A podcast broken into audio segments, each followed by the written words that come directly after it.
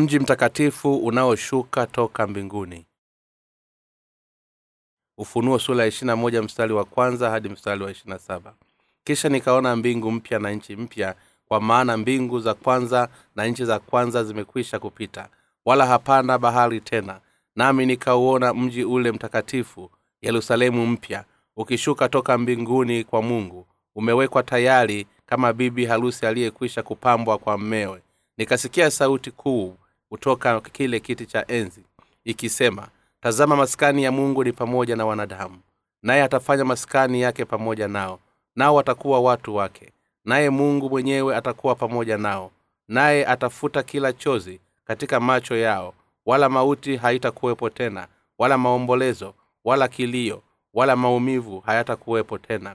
Kwa kuwa mambo ya kwanza yamekwisha kupita na yeye aketie juu ya kile kiti cha enzi akasema tazama nayafanya yote kuwa mapya. Akaniambia andika ya kwamba maneno hayo ni amini na kweli. Akaniambia imekwisha kuwa mimi ni alfa na omega mwanzo na mwisho. Mimi nitampa yeye mwenye kiu ya chemichemi ya maji ya uzima bule. Yeye ashindaye atayarithi haya nami nitakuwa mungu wake naye atakuwa mwanangu. Bali waoga na wasioamini na wachukizao na wauaji na wazinzi na wachawi na hao waabudio sanamu na waongo wote. Sehemu yao ni katika ziwa lile liwakalo moto na kiberiti. Hii ndiyo mauti ya pili. Akaja mmoja wa wale malaika saba waliokuwa na vile vitasa saba vilivyojaa yale mapigo saba ya mwisho. Naye akanena nami akasema njoo huku nami nitakuonyesha yule bibi harusi mke wa mwana kondoo akanichukua katika roho mpaka mlima mkubwa mrefu. Akanionyesha ule mji mtakatifu yerusalemu ukishuka kutoka mbinguni kwa mwenyezi mungu wenye utukufu wa mungu na mwangaza wake ulikuwa mfano wa kito chenye thamani. Nyingi katika kito cha yasipi safi kama bilauli ulikuwa na ukuta mkubwa mrefu wenye milango kumi na miwili na katika ile milango maraika kumi na wawili na majina yameandikwa ambayo majina ya kabila kumi na mbili waisraeli. Upande wa mashariki milango mitatu na upande wa kaskazini milango mitatu upande wa kusini milango mitatu na upande wa magharibi milango mitatu. Na ukuta wa mji ulikuwa ni msingi kumi na miwili na katika ile misingi majina kumi na mawili ya yeye aliyesema nami alikuwa mwanzi wa dhahabu apate kuupima huo mji na milango yake na ukuta wake na ule mji ni wa mlaba na marefu yake sawasawa na mapana yake. Akaupima mji ule wa mwanzi ulikuwa kama maili elfu mia tano. Marefu yake na mapana yake ya kwenda juu kwake ni sawasawa. Akaupima ukuta wake ukapata dhilaa mia na arobaini na nne kwa kipimo cha kibinadamu. Maana yake cha malaika na cha jenzi ya ule ukuta wake yalikuwa ya yasipi na mji ule ulikuwa wa dhahabu safi mfano wa kioo safi. Na misingi ya ukuta wa mji ilikuwa imepambwa kwa vito vya thamani vya kila namna. Msingi wa kwanza ulikuwa yasipi wa pili yakuti wa samawi watatu kal, kalidero wa nne zumaridi wa tano sedoniki wa sita akiki wa saba kilosilos wa nane zabalajadi wa kenda yakuti ya manjano na kumi krisopraso wa kumi na moja haikindosi wa kumi na mbili amethosi na ile milango kumi na miwili ni lulu kumi na mbili. Kila mlango ni lulu moja na njia ya mji ni dhahabu safi kama kioo kiangavu. Nami sikuona hekalu ndani yake kwa maana bwana mungu mwenyezi ni mwana kondoo ndiye hekalu lake na mji ule hakuhitaji jua wala mwezi kuangaza kwa maana utukufu wa mungu huutia nuru na taa yake ni mwana kondoo na mataifa watatembea katika nuru yake na wafalume wa nchi huleta utukufu wao ndani yake na milango yake haitafungwa kamwe mchana wala kwa maana humo hamna usiku. Nao wataleta utukufu na heshima mataifa ndani yake na ndani yake hakitaingia kamwe chochote kilicho kinyonge wala yeye afanyaye machukizo na uovu bali wale walioandikwa katika kitabu cha uzima cha mwana kondoo mafafanuzi. Aya ya kwanza kisha nikaona mbingu mpya na nchi mpya. Kwa maana mbingu za kwanza na nchi za kwanza zimekwisha kupita wala hapana bahari tena. Hili neno linamaanisha kwamba bwana mungu wetu ataitoa mbingu na nchi mpya kama zawadi kwa watakatifu walioshiriki katika ufufuo wa kwanza. Kuanzia wakati huo watakatifu wataishi katika mbingu na nchi mpya kwanza bali wataishi katika mbingu na nchi ya pili. Baraka hii ni zawadi ya mungu ambayo ataitoa kwa watakatifu wake mungu ataitoa baraka ya jinsi hiyo kwa watakatifu tu ambao wameshiriki katika ufufuo wa kwanza. Kwa maneno mengine wale ambao wataifurahia baraka hii ni watakatifu ambao wamepokea ondoleo la dhambi kwa kuamini katika injili takatifu ya maji na roho iliyotolewa na kristo bwana wetu. Ni bwana harusi wa watakatifu. Kuanzia sasa na kuendelea kinachowangojea mabibi harusi ni kuvikwa ulinzi baraka na mamlaka ya bwana harusi mwana kondoo na kisha kuishi kwa utukufu katika ufalme wake wenye utukufu. Aya ya kumi na mbili nami nikauona mji ule mtakatifu yerusalemu mpya ukishuka kutoka mbinguni kama mungu ameweka tayari kama bibi harusi aliyekwisha kupambwa kwa mmewe. Mungu ameandaa mji mtakatifu kwa ajili ya watakatifu. Mji huu ni mji wa yerusalemu mpya kasili takatifu ya mungu. Kasili hii imeandaliwa kwa ajili ya watakatifu wa mungu. Na hii imepambwa katika yesu kristo kwa ajili ya watakatifu hata kabla ya bwana mungu wetu kuumba ulimwengu. Hivyo watakatifu hawawezi kufanya lolote zaidi ya kumshukuru bwana mungu kwa zawadi yake ya neema na kisha kumpatia mungu tukufu kwa imani yao. Aya ya tatu.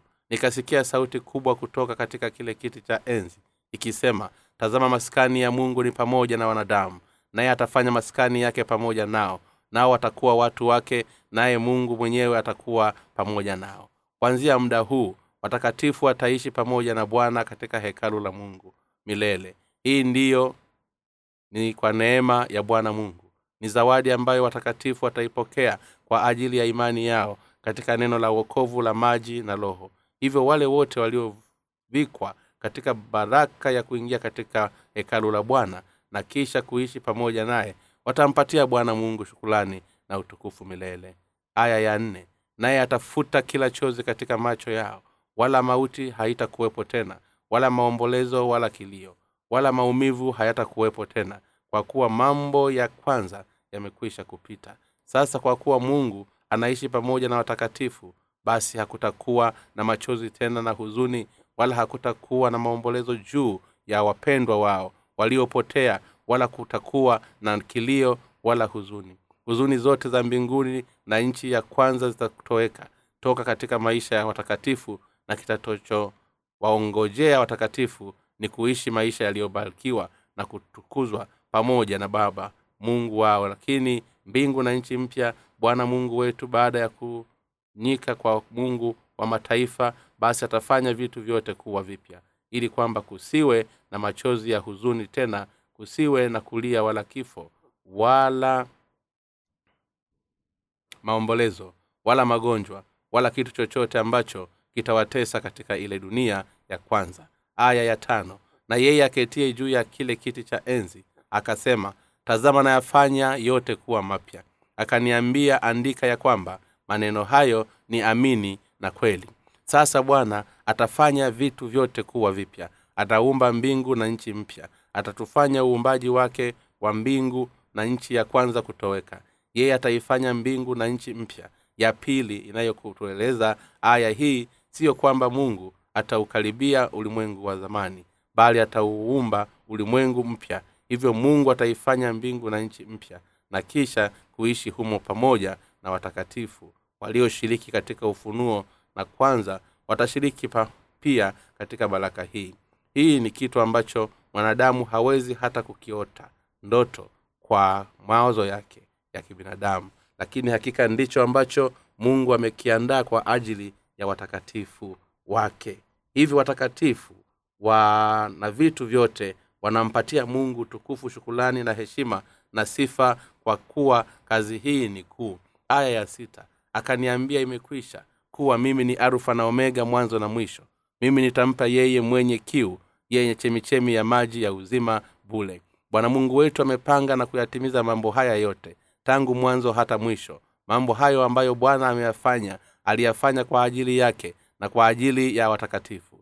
Hii sasa watakatifu wanaitwa wakristo na wamefanywa kuwa watu wa mungu. Wale walipofanyika kuwa watakatifu wa mungu kwa kuamini katika injili ya maji na roho sasa wanatambua kwamba ingawa wanampatia mungu shukulani na sifa milele ukweli ni kwamba hawana namna ya kuweza kumshukuru vya kutosha kutokana na upendo na matendo ya bwana mungu. Mimi nitampa yeye mwenye kiu na chemichemi ya maji ya uzima bule bwana wetu ametoa chemichemi ya maji ya uzima kwa watakatifu katika mbingu na nchi mpya. Hii ni zawadi kubwa tulio tulizo zote ambazo mungu amewapatia watakatifu. Sasa watakatifu wataishi milele katika mbingu na nchi mpya na kisha kunywa katika chemichemi ya maji ya uzima ambapo hawataona tena kiu milele. Kwa maneno mengine sasa watakatifu wamefanyika kuwa watoto wa mungu ambao watakuwa na uzima wa milele kama vile bwana mungu alivyo kaisha wataisha katika utukufu wake. Nitamshukuru na kumpa bwana mungu utukufu kwa maana nyingine kutupatia baraka hii kuu. Haleluya. Aya ya saba. Yesu yeye ashindaye atayarithi haya nami nitakuwa mungu wake naye atakuwa mwanangu. Yeye ashindaye. Hii ni sentesi inamaanisha ni wale walioailinda imani yao iliyotolewa na bwana. Imani hii inawaruhusiwa watakatifu wote kuushinda ulimwengu na maadui wa mungu. Imani yetu katika bwana mungu na katika pendo la kweli kwa ajili ya maji na roho alivyotolewa na bwana ndiyo inayotupatia ushindi dhidi ya dhambi zetu zote na dhidi ya hukumu ya mungu na dhidi ya maadui zetu na dhidi ya udhaifu wetu na dhidi ya mateso yote ya mpinga kristo. Nitatoa shukulani na kumpatia bwana mungu tukufu kwa kutupatia ushindi juu ya hayo yote. Watakatifu wanaomwamini bwana mungu wanashinda mpinga kristo kikamilifu kwa imani yao bwana mungu wetu amempatia kila mtakatifu imani hii ambayo kwa hiyo anaweza kushinda dhidi ya mapambano ya adui zake. Sasa mungu amewaruhusu watakatifu ambao wameushinda ulimwengu na mpinga kristo kwa imani yao kuilithi mbingu na nchi mpya. Bwana mungu wetu amewapa imani ya ushindi watakatifu wake ili kwamba waweze kuurithi ufalme wa mbinguni kwa kuwa mungu ametupatia imani inayoshinda mpinga kristo. Basi sasa mungu ameshakuwa mungu wetu na sisi tumekuwa watoto wake. Ninamshukuru na kumsifu bwana kutupatia imani hii ya ushindi dhidi ya maadui zetu wote. Aya ya nane bali waoga na wasioamini na wachukizao na waabuduo sanamu na wachawi na hao ni sehemu yao ni katika ile ziwa liwakalo moto na kiberiti hii ndiyo mauti ya pili katika uwepo wake. Bwana mungu wetu ni mungu wa kweli na mungu wa upendo. Sasa kimsingi ni akina nani ambao ni waoga mbele ya macho ya mungu? Hawa ni wale ambao wamezaliwa katika dhambi ya asili na ambao hawajazaliwa dhambi zao zote kwa neno la injili ya maji na roho iliyotolewa na bwana. Hii ni kwa sababu wao wanamwabudu mwokozi kuliko mwabudu mungu. Na ni hakika kwamba wamefanyika kuwa watumishi wa shetani. Ili kwa sababu wanamwabudu movu mbele ya bwana mungu. Ni kwa sababu wanapenda kuifuata giza kuliko nuru. Na kwa sababu hiyo wanaishi kuwa waoga mbele za bwana mungu. Katika hali yako mungu ni nuru. Hivyo huu ni ukweli kwamba watu hawa ambao wao wenyewe ni giza wataendelea kumwogopa mungu. Kama ambavyo roho ambavyo ni mali ya shetani zinapenda giza bali ndiyo maana roho hizo zinakuwa na uoga mbele za mungu ambaye ni mwenyezi. Ni nuru. Hii ndiyo sababu wanapaswa kuyachukua maovu yao na udhaifu wao kwenda kwa mungu na kisha kupokea ondoleo la dhambi zao toka kwa mungu. Wale wasioamini ambao kimsingi mioyo yao haina juu ya upendo wa bwana mungu wetu na katika injili yake ya maji na roho ni maadui wa mungu watendao dhambi wakiwa mbele za mungu. Hivyo nafasi zao hazipo kwenye machukizo na wanasimama kinyume na mungu. Wanapenda na kutenda kila dhambi. Wanafuata ishara ya uongo. Wanahubiri kila aina ya thanamu na wanazungumza kila aina ya uongo. Hii kwa sababu kuzingatia hukumu ya haki ya mungu. Watu wote wanatupwa katika ziwa liwakalo moto na kiberiti hii ni dhabihu ya kifo cha pili.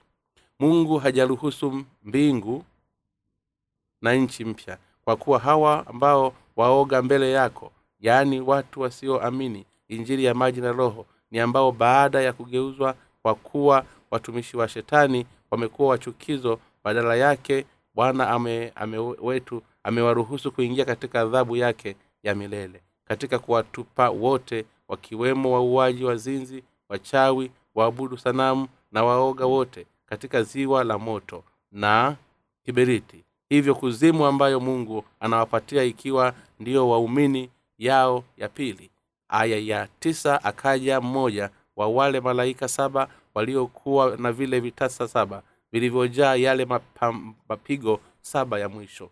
Naye akanena nami akisema njoo huku nami nitakuonyesha yale bibi harusi mke wa mwana kondoo mmoja wa malaika aliyekuwa ameleta moja ya mapigo ya mabakuli saba alimwambia yohana njoo huku nami nitakuonyesha yule bibi harusi mke wa mwana kondoo hapa sentesi mke wa mwana kondoo inamaanisha ni wale waliofanyika kuwa mabibi harusi wa yesu kristo kwa kuamini kwa moyo wao katika injili ya maji na roho iliyotolewa na mungu. Aya ya kumi hadi kumi na moja akanichukua katika roho mpaka mlima mkubwa mrefu akanyoosha ule mji mtakatifu yerusalemu ukishuka kutoka mbinguni kama mwenyezi mungu wenye utukufu wa mungu.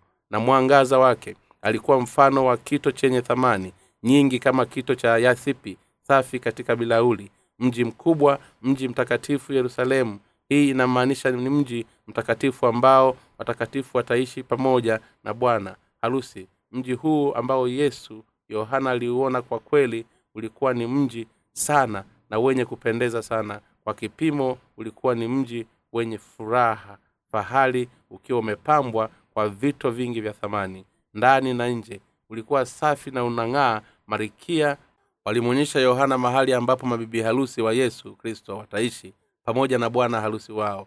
Huu mji mtakatifu wa yerusalemu ushukao toka mbinguni ni zawadi ya mungu ambayo anampatia mke wa mwana kondoo mji wa yerusalemu na ng'aa sana na mwangaza wake ni kama kito cha thamani sana ni katika kito cha yakuti na nuru yake ni angavu kama bilauli. Vivyo kwa wale wote wanaoishi ndani ya mji huo basi utukufu wa mungu utakuwa pamoja na, nao milele na milele. Ufa, ufalume wa mungu ni ule wa nuru.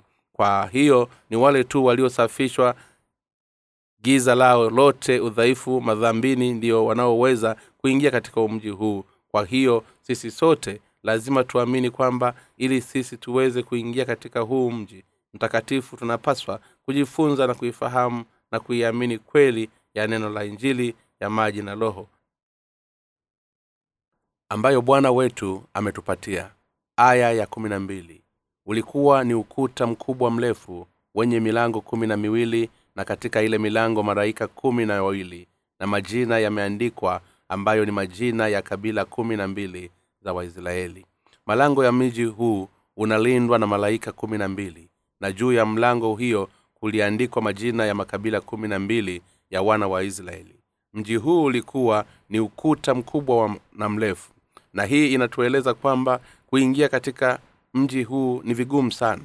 Kwa neno mwingine kuokolewa toka katika dhambi zao hakuta hakuwekeza kwa kuzitegemea jitihada za binadamu au kwa kutegemea fedha na mali za hapa ulimwenguni zitokanazo na uumbaji wa mungu. Ili tuweze kuokolewa toka katika dhambi zetu zote na kisha kuingia katika mji mtakatifu wa mungu tunapaswa kuwa na imani ile ile waliokuwa nayo wanafunzi wa yesu. Yaani imani inayoamini katika ule ukweli wa injili ya maji na roho kwa hiyo hakuna yeyote asiyekuwa na imani hii katika injili ya maji na roho anayeweza kuingia katika ufalume wa mungu. Hii ndiyo sababu malaika kumi na mbili wamewekwa na bwana ili kulinda milango ya miji huu. Sentesi inayosema na majina yameandikwa kwa upande mwingine inatueleza kwamba wamiliki wa mji huu wamekwisha amliwa na wamiliki wake si wengine zaidi ya mungu mwenyewe na watu wake kwa mujibu wa mji huu ni mari ya watu wa mungu ambao sasa wamefanyika kuwa wana wa mungu. Aya ya kumi na tatu upande wa mashariki milango mitatu na upande wa kaskazini milango mitatu na upande wa kusini milango mitatu na upande wa magharibi milango mitatu. Kwa kuwa milango mitatu iliwekwa upande wa mashariki wa mji na kaskazini kusini na magharibi kulikuwa na milango mitatu katika kila upande. Hii inatuonyesha kwamba wale tu waliopokea ondoleo la dhambi kwa kuamini katika injili ya maji na roho mioyo yao yote ndiyo wanaoweza kuingia katika mji huu.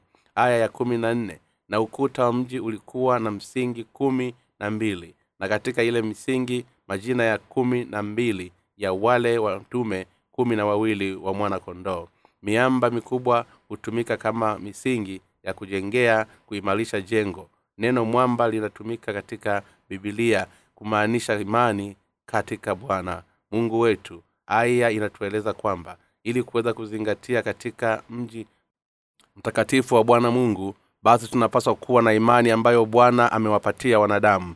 Yaani imani inayoamini katika ukombozi mkamilifu toka katika dhambi zetu zote. Imani ya watakatifu ni ya thamani sana kuliko hata vito vya thamani ya huu mji mtakatifu. Aya hii inatueleza kwamba ukuta wa mji huu umejengwa juu ya msingi kumi na mbili na juu ya misingi hiyo imeandikwa majina ya mitume kumi na mbili wa mwana kondoo hii inatueleza kwamba mji huu unaruhusiwa kwa wale ambao wana wa imani katika ile waliokuwa nayo mitume kumi na mbili wa yesu kristo. Aya ya kumi na tano na yeye aliyesema nami alikuwa na mwanzi wa dhahabu apate kuupima huo mji na malango yake na ukuta wake neno hili linamaanisha kwamba ili kuweza kuingia katika mji uliojengwa na mungu basi inapaswa mtu kuwa na aina ya imani ambayo imekubaliwa na mungu. Yaani aina ya imani ambayo imepitia mtu huyo ondoleo la dhambi zake. Hapa andiko linasema kwamba malaika aliyezunguka na yohana alikuwa ni mwanzi wa dhahabu ili kuupima ule mji. Hii ni maana kwamba tunapaswa kuamini kwamba bwana wetu ametupatia baraka hizi zote ndani ya injili ya maji na roho. Kwa kuwa imani ni kwa na hakika ya mambo yatarajiwayo ni bayana ya mambo yasiyoonekana. Waibrania kumi na moja mstari wa kwanza. Basi hakika kwamba mungu ametupatia mji mtakatifu wa mbinguni na nchi mpya vitu ambavyo ni vikubwa zaidi kuliko yale tunayoyatarajia. Aya ya kumi na sita. Na ule mji ni wa mlaba na mrefu na masawasawa na mapana yake. Akaupima mji kwa ule mwanzi ulikuwa kama maili elfu na mia tano maelfu yake na mapana yake na kwenda juu kwake ni sawasawa. Mji ule ulikuwa umejengwa katika mraba ambao urefu wake upanda na kimo chake ni sawasawa. Hii inatueleza kwamba sisi sote tunapaswa kuwa na imani ya kuzaliwa tena upya kama watu wa mungu kwa kuamini injili ya maji na roho. Kusema kweli bwana wetu hata mruhusu mtu yoyote yule ambaye hana imani katika injili ya maji na roho kuingia katika ufalume wa mungu. Kuna watu wengi sana walio na ufahamu mbovu kwamba wataingia katika mji mtakatifu ili kwa kuwa wao ni wakristo hata kama wana dhambi lakini bwana wetu ametoa wokovu toka katika dhambi za roho mtakatifu na amewafanya kuwa watu wake. Wale wanaoamini katika ukweli kwamba bwana amewasamehe dhambi zote kwa kupitia ubatizo wake hapa duniani na damu yake msalabani. Hii ni imani ambayo bwana wetu anataka tuwe nayo. Aya ya kumi na saba akaupima ukuta wake ukapatikana dhiraa mia arobaini na nne kwa kipimo cha kibinadamu maana yake cha maraika maana ya kibibilia ya namna ile ni mateso imani ambayo bwana anahitaji toka kwetu. Si kitu ambacho kila mtu anaweza kuwa nacho lakini imani hii inaweza kuwepo kwa wale wanaoipokea neno la mungu hata kama wawezi kulielewa vizuri neno hilo kwa fikira zao binafsi. Kama mkristo ukweli ni kwamba haiwezekani kuingia katika mji mtakatifu wa mungu kwa kuuamini msalaba wa yesu peke yake. Ni kuuamini kwamba bwana mungu ni mwokozi wa ufahamu ni kitu gani bwana anamaanisha wakati aliposema katika yohana sura ya tatu mstari wa tano kwamba amini amini nakwambia mtu asipozaliwa kwa maji na kwa roho hawezi kuingia ufalume wa mungu. Je ufahamu maana ya bwana wetu kuja hapa duniani kubatizwa na yohana kuzibeba dhambi za ulimwengu kwenda nazo msalabani na kuingia damu yake juu yake? Ikiwa atajaribu swali hili basi utaweza kufahamu kuwa mazungumza kitu gani hapa? Aya ya kumi na nane na wajenzi wa ule mkuta wake walikuwa yasipi maji ule ulikuwa wa dhahabu safi mfano wa kioo safi. Aya hii inatueleza kwamba imani inayoturuhusu kuingia katika mji mtakatifu wa mungu ni safi na haina kitu chochote cha ulimwengu aya ya kumi na tisa hadi ishirini. Na msingi ya ukuta wa mji ilikuwa imepambwa kwa vito vya thamani vya kila namna msingi wa kwanza ulikuwa yasipi wa pili yakuti samawi watatu kaligedon wa nne zumaridi wa tano saldolki wa sita akiki wa saba krisoliso wa nane za zabalajadai wa kenda yakuti ya manjano wa kumi krisoplaso wa kumi na moja kiharitho wa kumi na mbili amethito. Misingi ya ukuta wa mji huu imepembwa kwa aina nyingi za vito vya thamani. Hii ni neno linalotueleza kwamba tunaweza kujenga kwa mitazamo mbalimbali mbali toka katika neno la bwana wetu. Na hii vito vya thamani vinatuonyesha aina bala, baraka ambazo bwana wetu atatupatia watakatifu wake. Aya ya ishirina moja na ile milango kumi na miwili ni lulu kumi na mbili kila mlango ni lulu moja na njia ya mji ni dhahabu safi kama kioo king'angavu. Katika bibilia lulu inamaanisha ni ukweli. Matayo kumi na tatu mstari wa kumi na nne mtafutaji halisi wa ukweli ataziacha mali zake zote ili aweze kuumiliki ukweli ambao unampatia uzima wa milele. Aya hii inatueleza kwamba watakatifu ambao wataingia katika mji mtakatifu wanapaswa kuwa na uvumilivu mwingi. Wanapokuwa hapa duniani hali wakiwa wamesimama imara na katika imani yao katika ukweli kwa maneno mengine wale wanaoiamini katika neno la kweli lisilozungumzwa na bwana mungu wanapaswa kuwa na uvumilivu mkuu ili kulinda imani yao. Aya ya ishirina mbili na ishirina tatu. Nami sikuona hekalu ndani yake kwa maana bwana mungu mwenyezi na mwana kondoo ndiyo hekalu lake na mji ule hauhitaji jua wala mwezi kuangaza kwa maana utukufu wa mungu hautia nulu na taa yake ni mwana kondoo kifungu hiki kinamaanisha kwamba watakatifu wote watakapopokea katika mikono ya yesu kristo mfalume wa wafalume na kwamba mji mtakatifu wa yerusalemu hauhitaji nulu ya jua wala mwezi kwa kuwa yesu kristo ambaye ni nulu ya ulimwengu atauangazia mji huo. Aya ya ishirina nne na mataifa watatembelea katika nulu yake na wafalume wa nchi huleta utukufu wao ndani yake.